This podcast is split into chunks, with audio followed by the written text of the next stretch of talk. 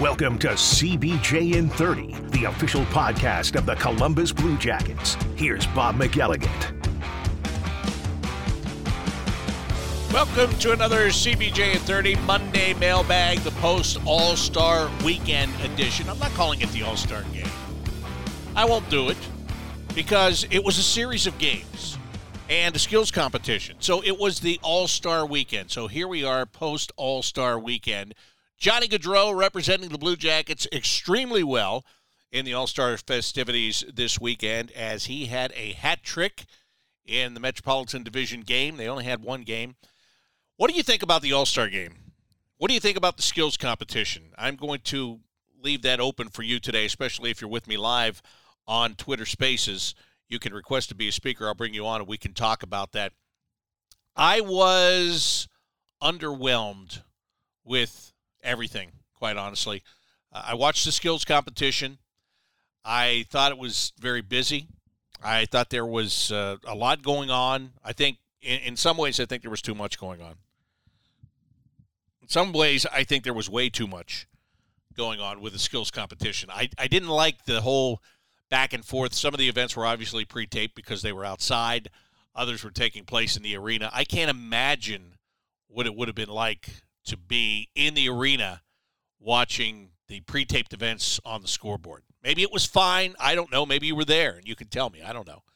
But uh, I was wasn't really a fan of that. I didn't like how things were broken up. I, I didn't like how they started some competitions and then they came back with some more contestants, if you will, later in the competition. That they the breakaway challenge thing was just I I just I maybe I'm too old to get it any longer. I don't know but it was not. Uh, I didn't. I didn't find it very fun. Uh, I didn't understand it a lot, to be honest with you. I mean, the the David Pastrnak Happy Gilmore thing had me completely baffled. Just baffled. I I don't know. And maybe you liked it. Maybe I didn't. Maybe uh, I don't know. You can tell me what you think about that. But I was uh, I was underwhelmed with the entire thing. Uh, the shooting of the the pucks on the golf course that Johnny Gaudreau participated in. Uh, again, a pre-taped thing outside and done days before, and I don't know. Maybe maybe the concept of it was good. Maybe genuinely there was a, a good good faith concept, but it I don't know that it translated. Now again, I have a 21 year old son that said I thought it was pretty cool when they were shooting the pucks on the golf course, but that's why I'm saying maybe maybe it appealed to you. Maybe there are some things that appealed to you that just didn't appeal to me, and that's okay. But uh, there was there was overwhelming opinion on social media throughout the course of that skills competition. What about the games themselves? The three on three tournament that was run for the uh, to win the All Star competition itself. Um, that I didn't mind as much. You know, there's a lot of question: are, are goalies trying? Are skaters trying? Blah, blah, blah, blah. I think they're trying more in the actual games than they're trying in the skills competition, quite frankly. But then on the same token, nobody's going to go to a point where they're going to hurt themselves and not be able to come back and play today or Friday or whenever they're coming back to action following the break. So, I mean, that part is what it is. Uh, show me an all star game in any league that is played like the real game is played. And the only one, in my opinion, that you could even make the argument on is baseball. But baseball, then again, sometimes, you know, it's, you, know, you can throw a nice uh, flat fastball to a guy if you want him to get a hit in a certain situation um, or whatever. But baseball is the closest one. The NBA, not even close. What's the final score in the NBA? Usually 189, 186. No defense whatsoever played in that. Um, I don't know if you watched the the new and improved, and I put quotation marks around improved, the Pro Bowl flag football stuff yesterday. Um, yeah, I that I don't know. Again, it just it didn't really appeal to me. Um, I it looked like they were having fun, and nobody was going to get their ACL torn in that game. So I guess that's really what it's all about. But again, uh, I don't know. I'm not going to go to the point where there are some people that are like, all All Star games have to just cease. It's no fun anymore. I'm not going to go to that length because I actually enjoyed the games. I sat and I watched the games, and it, it, was fun. It was fun to watch Johnny. It was fun to watch him play with Artemi Panarin. Um, you know they uh, they did a pretty good job together, didn't they? Yeah, they combined uh, pretty nicely on their line. And I think, and I'm trying to remember who was the third guy that they played with. They didn't have a defenseman, right? They just had three forwards on their unit, so they were already handicapped when they went out there. Uh, notice Adam Fox played with Alex Ovechkin and Sidney Crosby. Shocker, right? They're going to make sure they get a defenseman on that trio, and I really liked watching those two guys play alongside of each other. I did. I, it's it was it was fun to watch the way they passed the puck back and forth, and they they just created so many chances and uh, it made goalies feel and look stupid. Is is what they did. So that was fun. I enjoyed watching uh, the Metropolitan Division team. I thought it was uh, a travesty, for lack of a better term, that Connor McDavid and Crosby Ovechkin were both out after one game. I really do. I, I, think, you know, those are three of the biggest stars in the game. It would have been nice to see at least one of the two teams, the Pacific or the Metropolitan Division, make it to the championship round, but it didn't happen. It was the Central against the Atlantic, and the Atlantic won it. And the Tkachuk brothers played together, and they had a good time playing as teammates. And uh, Matthew Tkachuk playing for the Florida Panthers, playing on home ice, and playing with Alexander Barkov on his team with his brother Brady. That was a nice storyline, and that was fun to watch. And the only other thing I'll say about it that I didn't like, I thought the entire thing, and I'm talking about the the tournament, the three on three. I thought it took entirely too long, way too long. I don't know if you can speed it up, how you can speed it up. Uh, you can take the concert out of the middle, but that's probably not going to be something that anybody's going to be uh, quick to listen to. But uh, I, I just thought the whole thing was too long. It was fun, and then it just drug on and on and on and on and on. So, anyway, those are my views from the NHL All Star Weekend. Uh, again, they went into South Florida. Um, they did some they did some good things. They, the league said Gary Bettman said they brought uh, millions of dollars into the economy there, so that is great.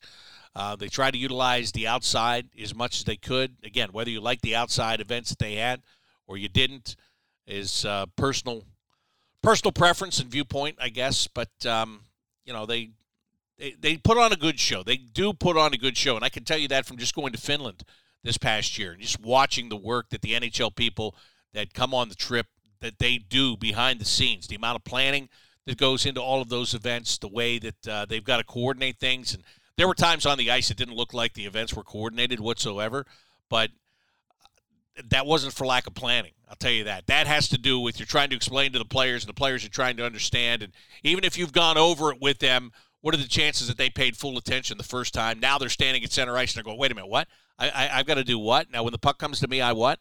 So that so that part of it is uh, excusable to me. But uh, the NHL they put on a good show wherever they happen to travel, and uh, overall I thought it was it was a great show. Again, parts of it I would have changed, and the length of the uh, entire production on Saturday I would have changed. But other than that, it was great. And the league gets together and everybody's in a feel good mood, and now everybody's ready to go back to work. There are games that resume in the league tonight. Of course, the Blue Jackets do not resume until Friday when they open a home and home with the Toronto Maple Leafs, which I'm very excited about, by the way. And I'll tell you about that a little bit more later on. But I'm excited about that home and home series with Toronto. But right now, it is time for me to get to your questions. So if you're with me live on Twitter Spaces, request to be a speaker. I'll bring you up and you can ask your question live.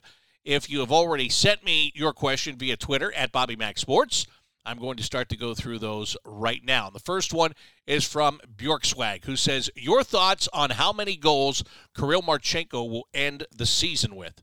Well, let's see. He's got 13 goals right now, and what are there, 31 games left? for the Blue Jackets.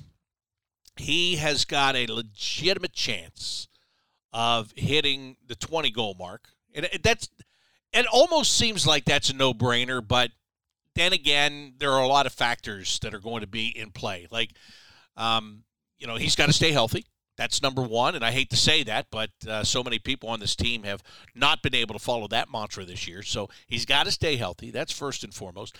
Then, uh, in addition to that, uh, he's he's got to get hot. And how much ice time is he going to see in any given circumstance? Now he should see a lot, but you never know. It, it all goes game to game. So. Um, how many do I think he will get? I will say he's got 13 now. I will say 22. 22. That would be 9 over 31 games. And he's he's he's been so hot as of late that uh, I I'm comfortable with that. So that's what I'm going to say to you, and I hope he eclipses it. I, I think it would be great if he goes above and beyond what I think that he's going to do. And Kilch says, "When are we finally done with this season?" Oh no, I read that wrong. I read that wrong. That's not what it says. When we are finally done with this season, I'm sorry. Uh, when we are finally done with this season, how much do you believe the front office can put the failures on just injuries? I understand it's a terrible situation with all of the players that have gone down, but if you look even early on, this team was debatedly playing worse, uh, playing worse than than we were more. Oh, we were playing worse than when we were more healthy. Okay, that's what that's supposed to say. Also, not to mention, teams like Washington are down John Carlson, who's a top pairing defenseman. They're down Tom Wilson, Nicklas Backstrom, and Connor Brown have been out most of the year, and they're still fielding a competitive product. Probably goes along the lines of being a more established team, like you and Jody were saying when you interviewed John Davidson last week. Just wanted to hear your thoughts. Thanks as always for taking our questions. Well, you are welcome as always for that. Um, they look, they have every right to blame a lot of this on injuries, and you have every right to point out the fact that this team did not get off to a great start when everybody was healthy at the beginning. But they never got a chance to work out of that. Would they start three and seven? They never got a chance to work their way out of it because then guys started dropping with injuries and, and going out for long periods of time. So, uh, from that standpoint, I think they are every bit uh, entitled to uh, blame the injuries. And you talk about Washington. Yeah, you answered your own question on that. They are a more established team. Uh, they are a team that has won a Stanley Cup. They are a veteran team. They, uh, you know, some of the guys that they have, they're able to put some guys in place that are more experienced guys. When, when the Blue Jackets have had guys going out of the lineup they have been replacing those players with rookies or guys with very little National Hockey League experience. The Capitals have gone about it in different ways. Uh, you know, they're able to get they were able to bring other guys in and sign them. They knew Backstrom was going to be out for a long time, right? So they were able to get Strome and bring him in there. Cases like that. They knew what they knew what they were dealing with with some of those guys before the season even started, which made it more helpful to them. But the guys that they got to replace the guys that were out, again, more experienced National Hockey League players. So that's why they're able to go. And I won't say that they have uh, smoothly gone through all of that because they're in a wild card spot, right? Uh, they're battling to make sure that they're a playoff team. So it hasn't been smooth for them. Uh, you know, That, that's another good point. I mean, if they were to miss the playoffs, are they going to say, well, John Carlson was out for a long time and Backstrom was out for a long time and Tom Wilson was out and he came back and he's out again? Yeah, yeah, they yes they will. Absolutely, they will. Um, but uh, that's that's why that's why they're able to navigate it a little bit better because they they just they went out and got uh, more experienced guys. And the Blue Jackets don't have that luxury right now, and they don't need to have that luxury right now. I, I again, I've said this before, and I'll tell you right now, this season, when you look back on it, is painful in many ways, as this season has been and will be the rest of the way. I think you're going to look back on this one next year, year after, maybe three, four years down the road, and you're going to say, you know what? That really stunk to go through that. But here's what we learned. Here's what we found out. We found out this guy can play. Uh, we found out this guy can play in a higher in a bigger role. Uh, we find out that this guy can't play. Uh, we found out that this guy had some traits that we didn't even know, and it's just because people are having to be put into different spots in the lineup, and do different things. So I I do believe that. I, I really do. And if I have to come back in a year, two, three, four, and say to you, I was totally wrong in that whole opinion that I had, uh, then I'll do that. But as of right now, I think that this year is going to pay dividends in the future just because you're going to learn some things about the team that you have. I'm going to go to Twitter Spaces in just a second, but first, uh, Barrick Nichols says, What do you think the chances are that Johnny Hockey breaks the single season Blue Jackets points record of 87 this year? Well, he's got 48 in 51 games, so he's at a point per game player, so he's just a little bit under point per game. At a point per game player, he'd have 87. Uh, he's three behind. He's got to get 30. What's he have to get? He's got to get 31. 30. He's got to get a lot of points. It's going to be close. It's going to be close for Johnny. It's going to depend really what the guys around him can do because, as you see, most of his points come off assists. So if he's setting guys up and if they're burying their chances, and that's a crapshoot, the way that uh, things have gone this year, if they bury their chances, he's got a really good shot at it. I don't know if he's going to get there. Uh, as I said, he's just uh, three points behind the pace right now, the point per game. He needs a little bit better than that. So um, he's got an opportunity. I don't know if he's going to be able to reach it or not.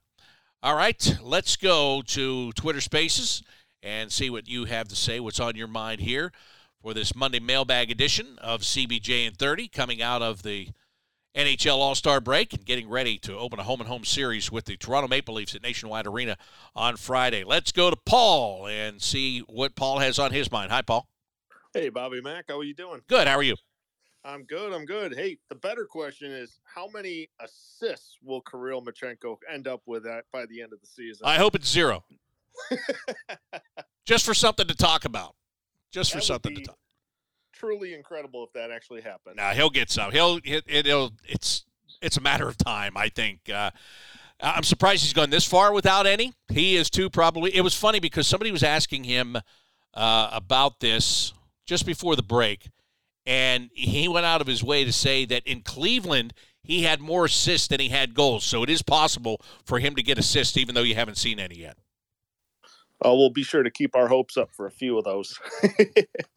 Anyways, uh, I'm curious. Uh, I heard your uh, what you had to say about the All Star game, and I'm, you know, it seemed like guys, you know, they've kind of done everything they can. It's kind of becoming a little gimmicky and things like that. And I don't know that the players necessarily buy in. You know, they're clearly skate like they're skating 70 50 75% most of the time but do you think if they made it more financially attractive to the players that the product on the ice would become better? I mean the nhl is going to make money off this. The networks are making money off of the games.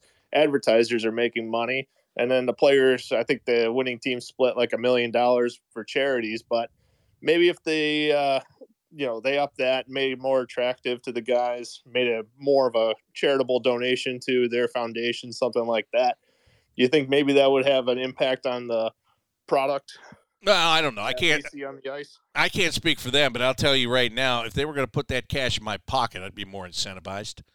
Um, but they, it's people think that these guys have enough money. Could you ever really have enough money? I mean, Paul, if I gave you two million bucks and said, I've got another million, do you want this or are you good? You'd take the million, right? Hundred percent. Yeah, of course you would. But anyway, um, I I don't know. I I, I really don't know. It, it, it's it's a possibility, but you know the fact is, uh, they don't want to get hurt in that competition, and I understand that. You know because that could be could be devastating to them, could be devastating to their team. Uh, you know, like McDavid finally asked to be out of the fastest skater competition. I don't blame him for that. Uh, which I'm glad he was in the accuracy competition because that was fun to watch. And you know, even though he didn't finish before Kadri, I mean, for goodness sakes, he went eight for eight. That should have counted for something. But anyhow, um, yeah, I don't know. I, I I think it might just be you get what you get. They played harder in the games than they did in the skills competition, and that might be the best that you can hope for. Because I'll tell you something, um, I, I, thought the goalies played really well, and I, I thought uh, Juuse Saros he was playing that like it was a regular game. He didn't look like he was afraid of pulling a groin or anything in that game. He was out there to play and out to win. So I, I do appreciate that from the goalies because of all all of the positions that you could be uh, putting yourself in jeopardy. I mean, look what uh, Crosby and Ovechkin did. The way they had goalies going side to side with their passes at the top of the crease, it was sick. So I give those guys credit for uh, for putting out a good effort anyway. But I, I don't know if I, I don't know if even more money is going to more effort. I think it's a it is a show, and I think the players came there to to put on the show, but within reason, they'll put on a show. Their real shows in the playoffs, not at the All Star game. I Understand? Yeah, no, that makes sense. The other the other thing I noticed, I'm not sure Florida. At least this is my uh, my opinion. I don't know that Florida was the best venue for it. I'm sure it's good for the guys to go down there and hang out in the sun and things like that. But that skills competition, the lower bowl looked very empty at times. I don't know if that came across uh, that you saw that or not, but you know they have a hard enough time filling filling the stands for uh, filling the arena for the Panthers games, and seemed like it might have carried over to the All Star game too. Yeah, I saw that, and I like when I first saw it, I thought, are there people out buying beer while this is going on, or what's going on here? Um, so again, I, maybe that was some of it. Maybe there were just times that people were out of their seats and, and they were in the concourse, but uh, I don't know. I, I, I think everybody should have it. I I think it should be a rotating thing. I think everybody should have the opportunity. I think that you know from having it here a couple of years ago, it's such a great experience, and yeah, you want every seat filled for it. But I, I just think that I think everybody should get the opportunity to uh, to experience it. So yeah, it was good for the players. You, did you notice most of them went, Paul? I did notice that. Yes, I, I definitely did. I mean, in Winnipeg, I don't know if everybody's showing up, but they all showed up in Florida. Yeah, it'll be interesting to see what happens in Toronto next year for it. I think the the fans will certainly be into it a lot more. Yeah, they sh- um, they shouldn't have as uh, they shouldn't have as many outdoor events in the skills competition. I wouldn't think. Ah, come on, have like a fastest across the lake or something like that. Uh, you're a marketing guru, Paul. There we go. All right. Thanks. Appreciate it. Thank you. All right. If you want to be on this uh, Monday mailbag edition of CBJ in 30, all you have to do is request to be a speaker if you are on Twitter Spaces with me right now, and you can do that. And uh, we can have a conversation about uh, pretty much whatever you want to have a conversation about. It's very simple. Jonathan would like to come on and speak on today's show. Hello, Jonathan.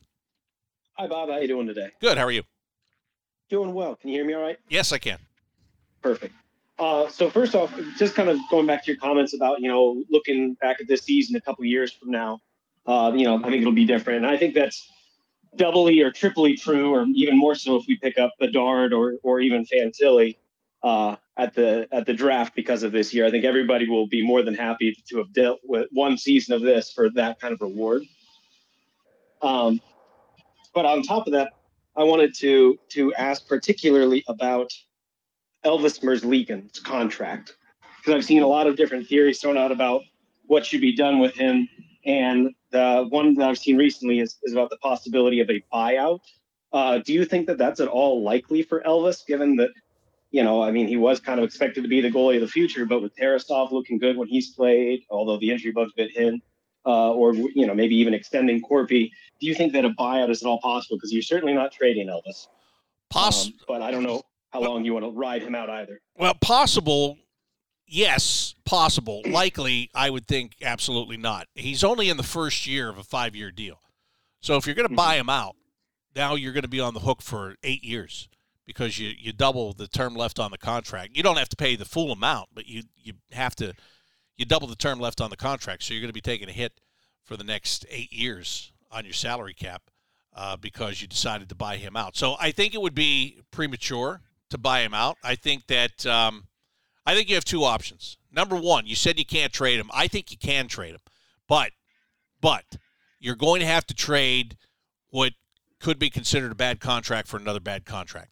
You're going to have to take somebody else that maybe you wouldn't because if you see if you see this as a guy that you just have to remove from this situation regardless and you don't want to buy him out you don't want to be on the hook for a long time with money then you might have to trade him for another bad contract and take somebody else that maybe you wouldn't necessarily have been interested in, but the money matches up and, and you'll worry about that as you go along.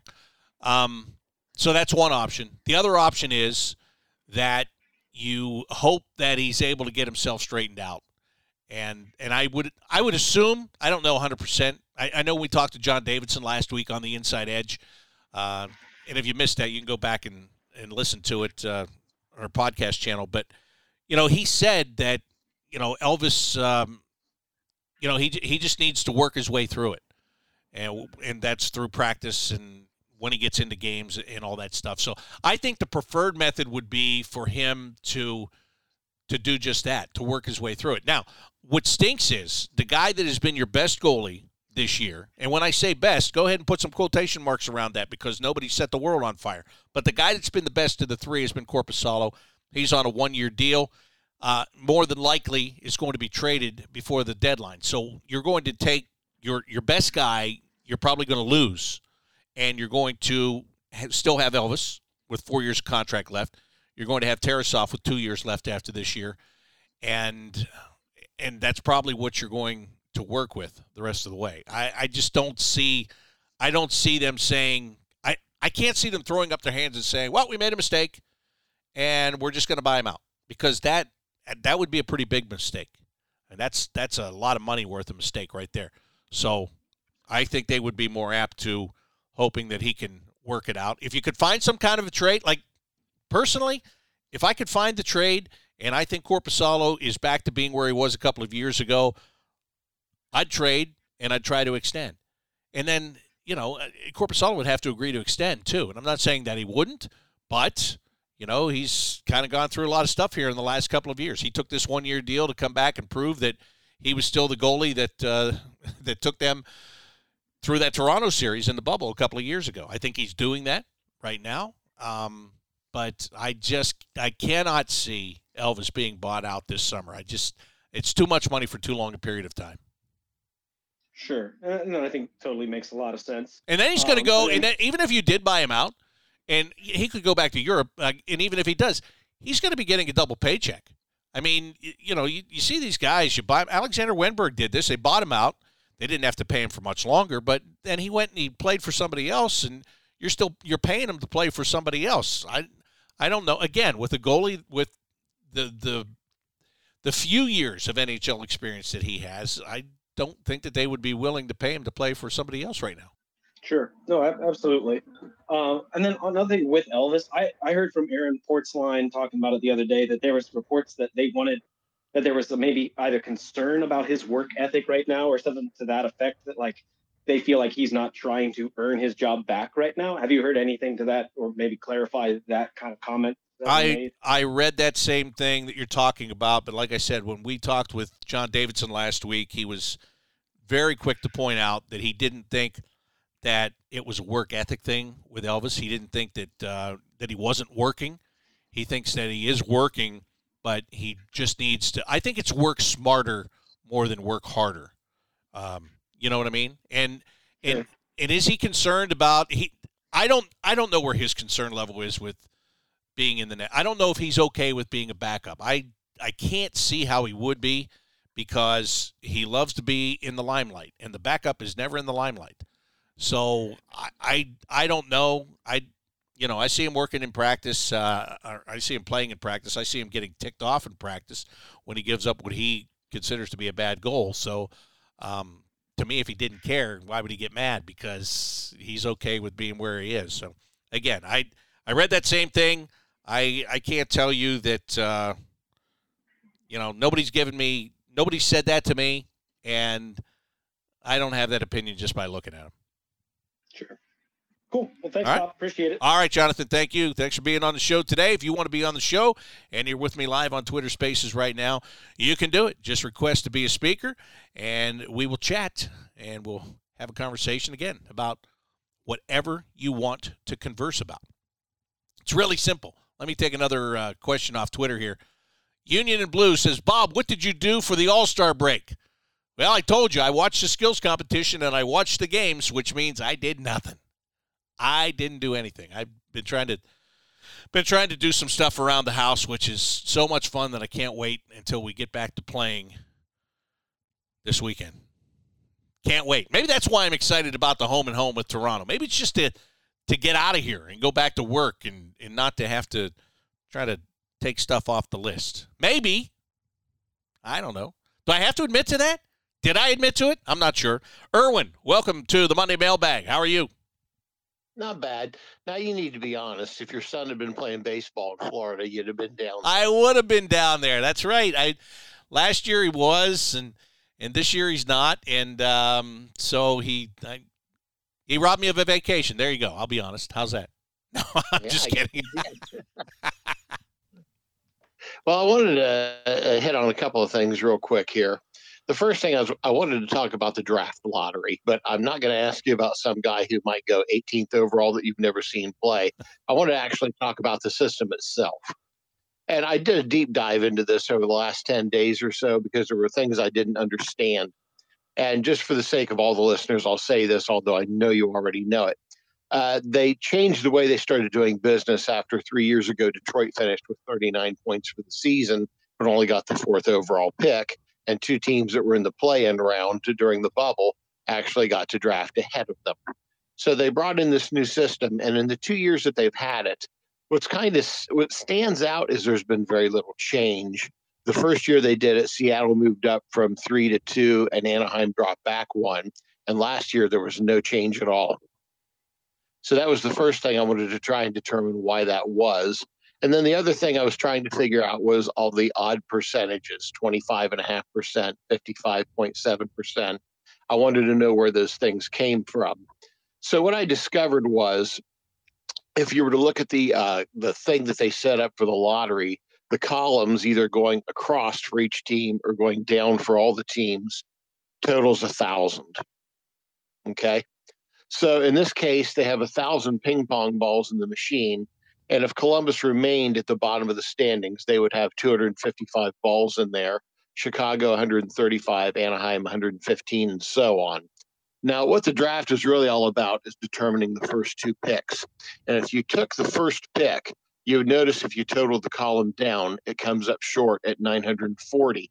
And the reason for that is because the teams 12 through 16, although they're not eligible for the first pick, they are still eligible to move up 10 spots.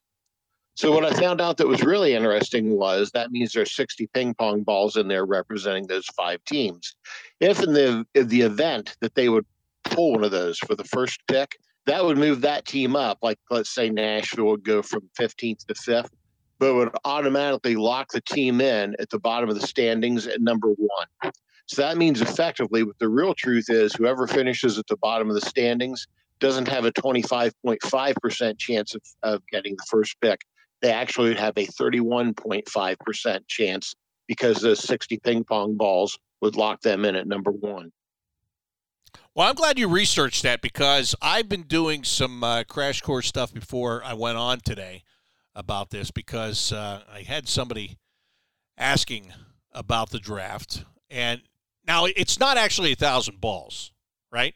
It's 14 balls, but it's what you get. Every team gets assigned a series of codes and then they they draw the balls and come up with a code, and that's how it's determined. So it's not like they have this huge lottery machine where there are a thousand balls in it. I just want to make that clear to to everybody that's. Well, that, but you you know what I'm saying. I know what you're saying, and, that, and you're that, right. That was the best way. That was no, no, no, no. I, I, no, you're right.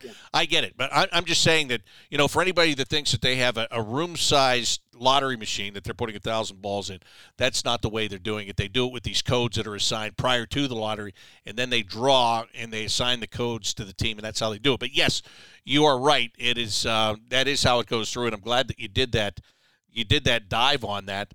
Um, yeah, it's I don't know. I, I, still try to wrap my head around it. To, to be honest with you, Erwin and um, you know, even going through all that, I'm still trying to put it together. But your whole point is that, as you see it, it's better than a 25% chance, better than one out of four.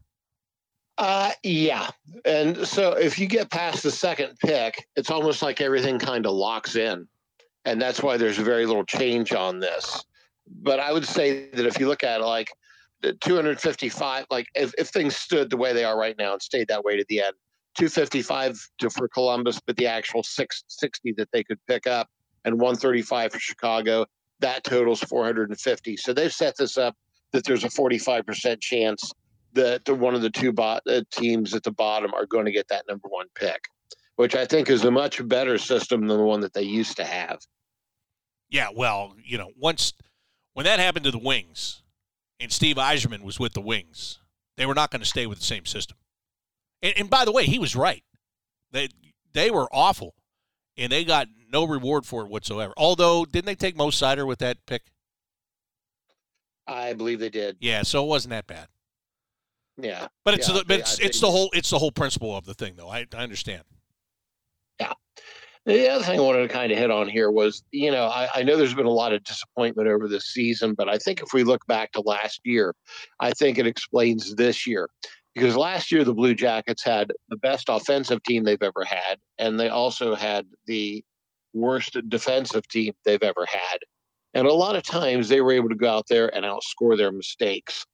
And that is not happening this year because you did get Voracek back this year. You don't have Bjorkstrand this year. Uh, Laine's been hurt. Uh, Werenski went down. He was uh, basically the quarterback of your power play and probably the best at digging out pucks along the wall. Danforth gone. He was probably the best at chasing down loose pucks.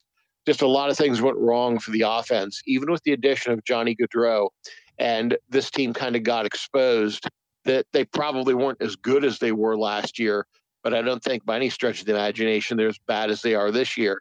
It's just where they got lucky a lot last year. They have not this year. No, that's fair. That's very fair. And and you're right. The, they did outscore a lot of their mistakes last year, and and that was the thing going into the season. I mean, it was great to get Johnny, but the defense you had to hope that there was a um, a noticeable improvement uh, of the young players on the blue line. And instead of uh, there being noticeable improvement, what you got was Adam Boqvist out for a long period of time with an injury. He was actually then injured again right before the break here.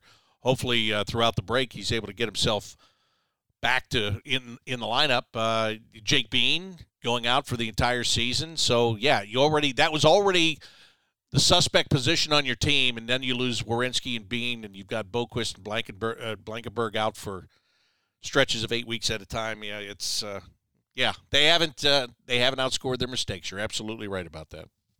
Yeah, I, I, see a lot of people playing the blame game, and you know they want to say fire this guy or fire that guy. I'm sure what has gone down this year in the long run has not been a big surprise to Mr. Davidson or Mr. Kekalainen or Mr. McRae or Mr. Flynn. I, I think they had a pretty good idea that they could kind of go one of two ways this year. They're either going to improve or they're going to have some issues. And unfortunately, we've had issues. But I think in the overall, if you're going to have a year where everything went wrong, this might be the year to do it, especially given the depth of talent in this year's draft. I agree with you on that. And and I I don't think I, I think what you said is correct, but I don't think that they ever thought that they would be this bad because they were never counting on being without the number of players that they're without right now. But you're right about that. If uh, if ever there was a year to screw it up, quote unquote, this is the year because the these mistakes and, and this this uh, this stretch of bad luck might be the best luck that you could get down the road. So we'll have to see how it all plays out. Hey, thanks for taking my call. You have a good week. All right, Erwin. Thank you very much. Always a pleasure to have the conversation with you. On this Monday mailbag edition of CBJ in 30, the Blue Jackets are back in action on Friday when they take on the Toronto Maple Leafs at Nationwide Arena. Actually, three of the next four are at home. And I had to look that up because I had no idea. I know you might think that I'm nuts on this and, and that I'm lying to you, but I'm not. But I uh, I look at the schedule in very small segments. Like I knew we had Toronto back to back. I had no idea where we were going after that, and then I had to look it up and see that there's a Valentine's Day game at home, and then there's another game at home on what Friday? What are we playing? Tuesday, Friday, something like that. Uh yeah, it's something like that. Tuesday, Friday, then the I don't know. I'm not sure. See, I just know they're they're home games, and I know the Valentine's Day game is against the Devils because that is extremely ironic. Why are you playing the Devils? on Valentine's Day. It seems like the it seems like the Devils are the team that should have that day off. They should have Valentine's Day off. What Valentine's Day is supposed to represent, it's supposed to mean the Devils shouldn't be playing, but that's who the Blue Jackets get on Valentine's Day. Jordan, welcome to this Monday mailbag edition of CBJ in 30. How are you? Can't complain, Bob. It's been, uh, you know, it's been a really good week so far. I mean, after Johnny Gaudreau scored that hat trick in the All Star game, you know, it, it really impressed me because you know sometimes when you're having those kinds of injuries, you can't blame it, you know, just on the uh, on your team captain because he's he's trying to lead by example as we head to the home stretch. Well, yeah, he was. Uh, he's been almost a point per game player. He has been. He's been a little bit under the radar, I think, because he has more assists than he has goals. But uh, Johnny Gaudreau has been not only the least of the problems on this team, but the brightest spot. Uh, he and Korpisalo, to me, are the two bright spots on this team right now. Exactly. I mean, you can never you can never go wrong with those guys who've actually played just as good. And now and now we picked up the guy from the waivers. I mean, Blake Pedersen might be our best bet too because I mean you got Nyquist is out for the season. I mean, there's a good chance he might get traded, but I don't think that's going to probably be the possibility. But I want to hear what are your thoughts about Gus if he does get traded? Where do you think he might land in? If he gets, uh, uh, that's a great question, Jordan. And thanks for being on today. I don't know. And if he was healthy, I would have a better answer for you because there is still speculation that he could be traded even though he is injured.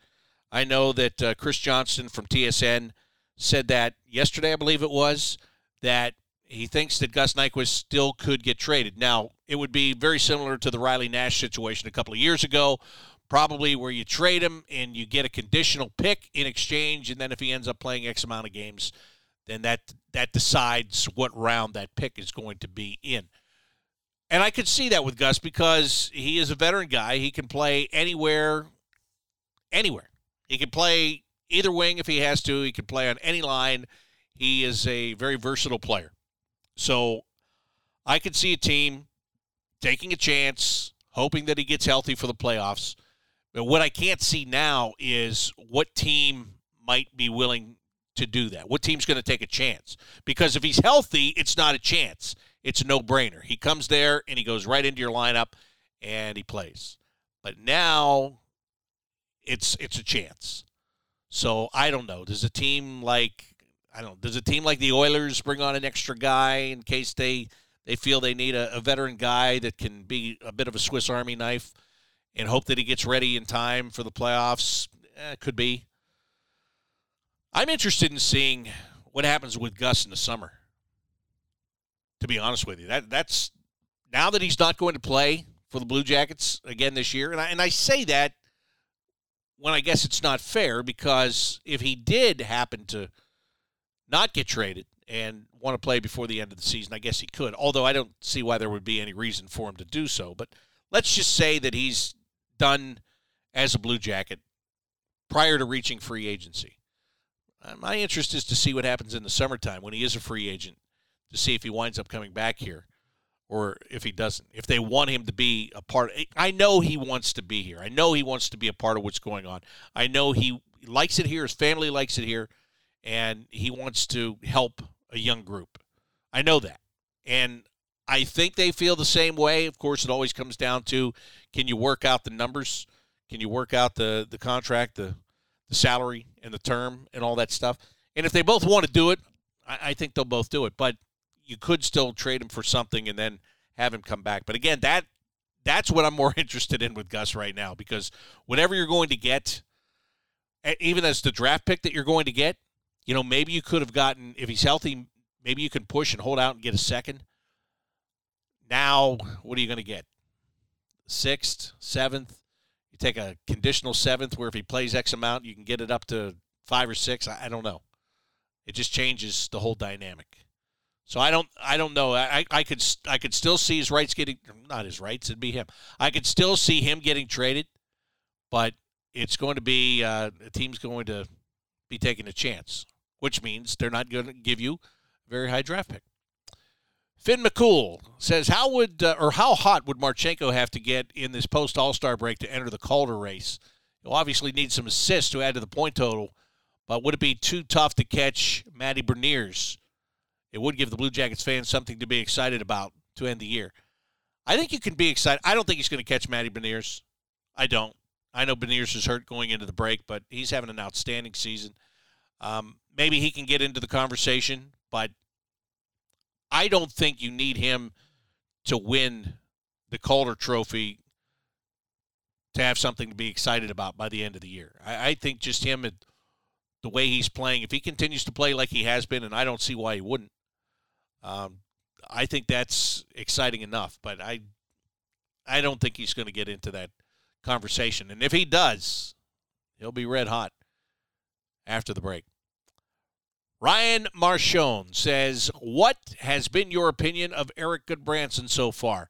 He seems like an okay defenseman, and I get it. He brings a veteran presence, but definitely not worth $4 million average annual value, especially when that money could have been used to keep Gavrikov, who, in my opinion, is much more valuable to this team. Well, what do I think about uh, Erik Gudbranson? I'll tell you, quite frankly, what I think of Eric. I think that Eric, in the beginning of the year, didn't have a lot of ice time and I thought he was trying to get familiar with his teammates and with the system that was being played and to a new city with a young family. I think even though he's a defenseman who is a veteran and he has gone around and played for a lot of different teams in the league, I thought that he was making adjustments. And I thought he struggled early on in the season. Now, as I see him playing more minutes, having a more established role, having a partner in Tim Berni that he works very well with, that they wind up getting the most out of each other, quite frankly. I see Erik Gudbranson as a, a much steadier, solid, veteran leader defenseman. Uh, I like him. Do you have to like the price tag? You don't have to like it. But it was the cost of doing business to get that kind of a player. A guy that uh, is big on the blue line, can be rough on the blue line, uh, I could see, you know, as much as everybody complained about him early in the year, and you complain, you can complain about him all you want to on a team like this that's not going to the playoffs and has given up a ton of goals. But if you were a team that was headed to the playoffs right now, this is the kind of guy you would covet. This is the kind of guy that you'd want to go out and trade for to get and to have. Right? Veteran defenseman physical upside. He and just gets it, just understands the game and just gets it. But because you're not in that position right now, and and I, I do think it's funny. I, I think that I think he's better playing more minutes. I think he was struggling more, playing less minutes early in the year. And again, there were so many different things that he had to get used to. But I've liked him. I've liked him. And I've never complained about the price. And you could say you could use that money to keep Gavrikov. You know, I don't know what's going on there. I don't know. You know, I I know he I know Gavrikov likes it here, but what if the amount? And I've said this before. He's got them over a barrel. I mean, he I don't know what he's asking for, but he could ask for the moon with this team because he is right now the lone bona fide top defenseman in this lineup. You got no Werenski. You've got uh, you know other guys that have been injured and in and out. I mean, he's been steady and solid, and he's got him. It's a guy you want to have. It's a guy playoff teams very much want. But I I don't think you can guarantee that if Branson wasn't here that that he was going to stay. I think there are more factors involved there. And I'm not saying they're all on him. I'm not saying they're all on the club. I'm just saying somewhere in the middle there are going to be other factors. So, Erik Gudbranson, I'll tell you what, in two years, if you're going to the playoffs and you have a pretty good team, I think you'll be happy to have an Erik Gudbranson back there playing in a six role. I'm going to clarify that. I know I, I know what I just said about him playing more minutes and, and being better, but again, if you're on a if you're on a playoff team this is a guy you want as a sixth defenseman, just solidify things. If somebody gets hurt, he can get more minutes. But um, yeah, I I haven't had much of a problem with him at all, especially lately here. Um, Anthony asked about the draft lottery and how it works. Uh, Anthony, the conversation I had with Irwin just a little bit ago broke it all down for you about the the number of chances and all that stuff. He he broke it down better than I can. I researched it. He researched it and was articulate about it. I'm hardly as articulate about it, but um, you know, and and Irwin seems to think that there's a, a better chance than appears to be on paper, and that's great. That's that's wonderful. I hope he's right. I love this one. This is from Nikki or Nike. I didn't. There's two K's there. I don't know. But listen to this. This is a. This is not a head scratcher. This is a hit your head against the wall to me. It says if the Blue Jackets have the first pick and Arizona has the second or third pick, what do you think about this trade? The Blue Jackets receive the two or three pick, which would be either Fantilli or Carlsson, along with Jacob Chychrun, and Arizona receives the number one pick, which they would take Connor Bedard. Couple of things. First of all, this, in my opinion, wouldn't even be possible. I don't think by the time we get to the draft lottery that this is even a possibility because there's so much talk going on around Jacob Chychrun right now. I don't think he's going to be in Arizona by the time the draft lottery comes around. I don't. I don't think he'll be there. There is heavy talk right now about the Boston Bruins trying to get him, which is just head scratching to me in a in a way that's like wow head scratching. They could pull that off. A couple years ago, they got Hampus Lindholm from Anaheim. Now they're talking about getting this guy and adding him to uh, what they have, and what they have has been pretty dominant all season long. I just don't think Chychrun would be there. Even if he were there, there is no way I would make that trade. There's no way. I would not trade Connor Bedard. If I knew I was going to have the ability to take him, I'm not trading it. From everything that he has shown, he is a franchise player. He's a franchise changing player, is the way I should put it. He has a work ethic almost second to none. He's all about hockey, he's all about being better, and he's going to make the people around him better. I would not trade the opportunity to take that guy. And have I seen him play other than video clips on social media? I watch him play in the World Junior. I wouldn't trade that guy. Now, if I don't get the number one and I get the number two and I have to, have to twist my arm, oh my goodness, have to take Fantilli, I'd do that too. Because here's a guy that, uh, as a freshman at Michigan, he's just tearing it up. He's bigger in size. His build is a prototypical number one centerman in the NHL. That's what he projects to be. It looks like a good consolation prize. Now, I will say this. When you had McDavid and Eichel in the same draft, Eichel looked like a good consolation prize. The Buffalo Sabres would probably tell you that it was not a good consolation prize. It was like being on Let's Make a Deal and having a car behind door number one or curtain number one and having a red wagon behind curtain number two.